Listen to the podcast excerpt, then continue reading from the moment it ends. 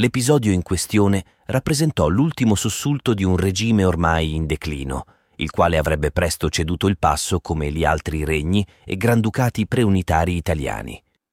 Tuttavia, mentre il potere temporale si dissolveva, l'artiglio del Papa Re e la sua forza armata, la Santa Inquisizione, riuscirono ancora a colpire in maniera implacabile.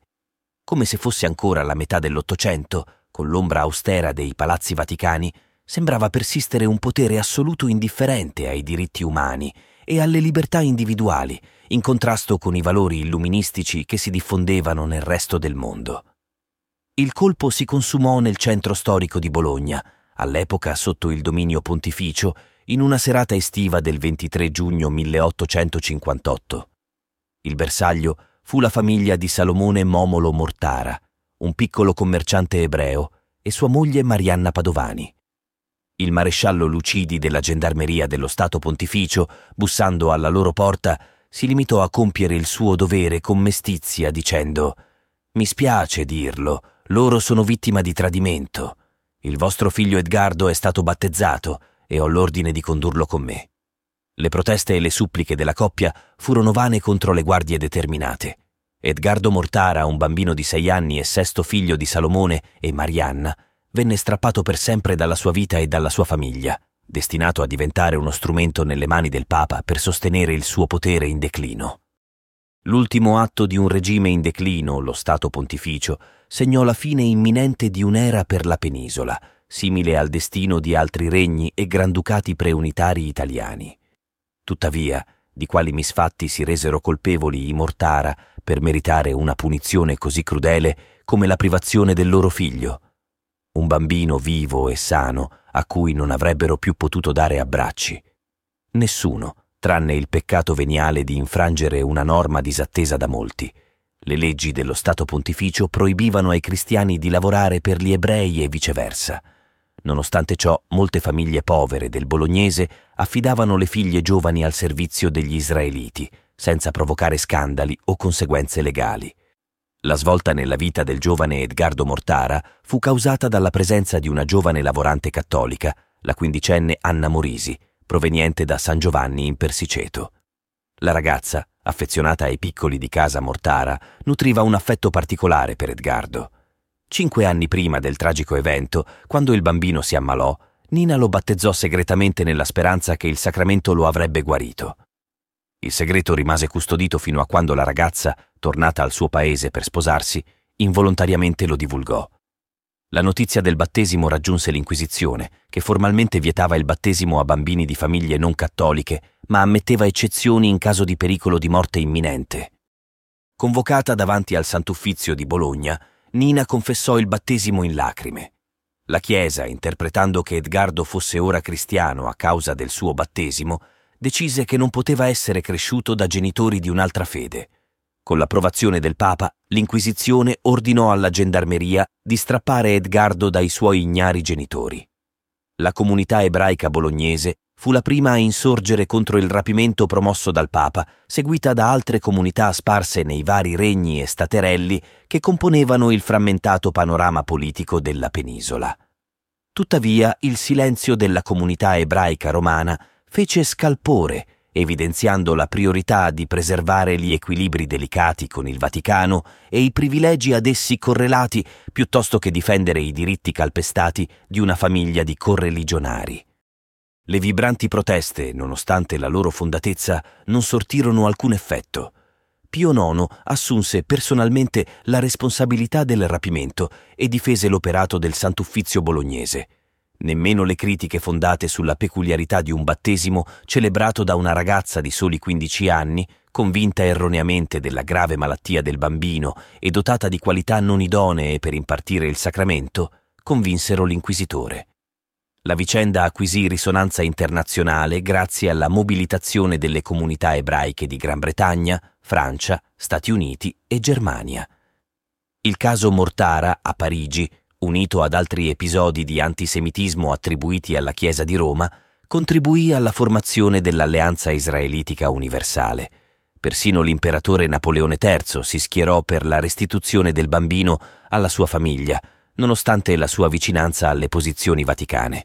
le principali potenze inviarono appelli al Papa, ma egli rimase indifferente, disprezzando le suppliche provenienti principalmente da protestanti, atei ed ebrei.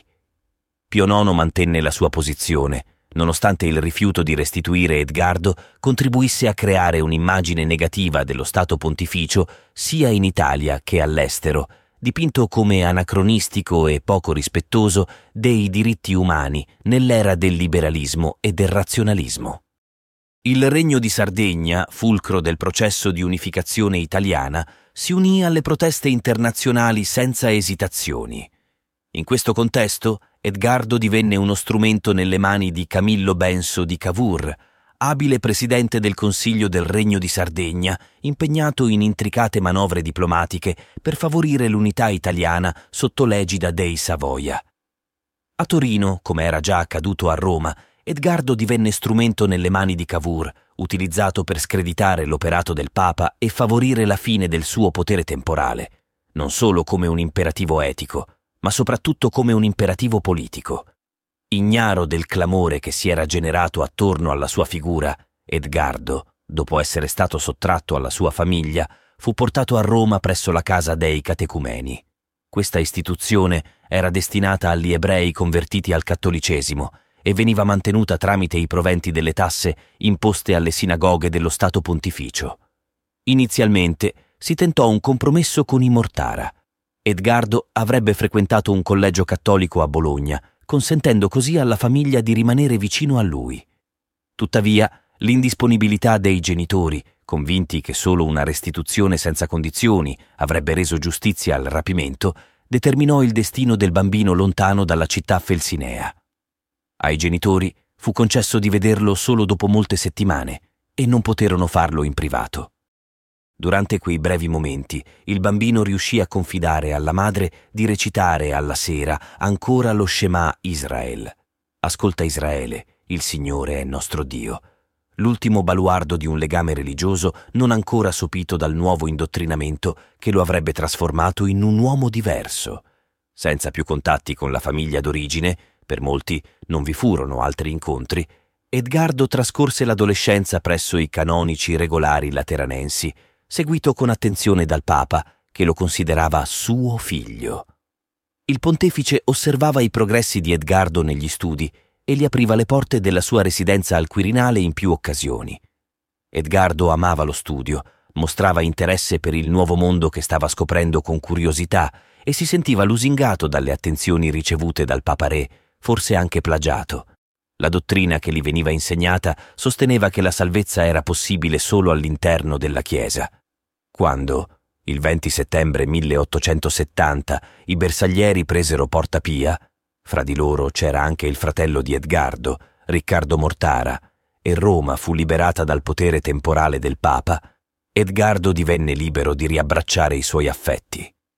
Tuttavia, quel bambino che ancora viveva nei ricordi dei genitori e dei fratelli non esisteva più. Al suo posto c'era un giovane aspirante sacerdote che, tre anni prima, aveva pronunciato i voti e adottato il nome di Pio Maria, in chiaro omaggio al padre putativo, Papa Pio nono. Forte della sua nuova fede, quando i genitori cercarono di convincerlo ad evadere dalla sua situazione e a tornare a Bologna, Edgardo rispose con un deciso rifiuto. Non contento di ciò, e temendo persino di essere costretto con la forza a tornare indietro per sottrarsi a ulteriori pressioni, lasciò la futura capitale vestito in abiti civili e raggiunse segretamente l'abbazia di Novacella in Tirolo. Qui visse per tre anni sotto falso nome, immergendosi negli studi e pronunciando i voti solenni nel milleottocentosettantatré. L'anno successivo si recò a Poitiers, in Francia, dove fu ordinato sacerdote. Dotato di straordinarie doti di predicatore e padrone di ben nove lingue, compreso il basco, Pio Maria trascorse il suo sacerdozio come missionario in numerose città europee, finendo per giungere anche a New York. Mantenne sporadici rapporti epistolari con la famiglia d'origine e si incontrò con loro solo in occasione di alcune conferenze tenute in Italia. Continuò a cercare di convertirli al cristianesimo, e tentò invano anche con la madre quando la raggiunse al capezzale del suo letto di morte. Pio Maria si spense nel millenovecentoquaranta a Liegi, pochi mesi prima dell'invasione tedesca. Il clamore sulla sua controversa conversione non si è mai completamente sopito. Mentre la comunità ebraica e gli esponenti liberali e progressisti vedono in lui un evidente e perdurato plagio ai danni di un bambino, alcuni credenti cristiani sostengono che Edgardo abbracciò spontaneamente la vera fede. La discussione su questa scelta continua, ma è innegabile che Pio Maria difese con vigore la sua decisione per tutta la vita.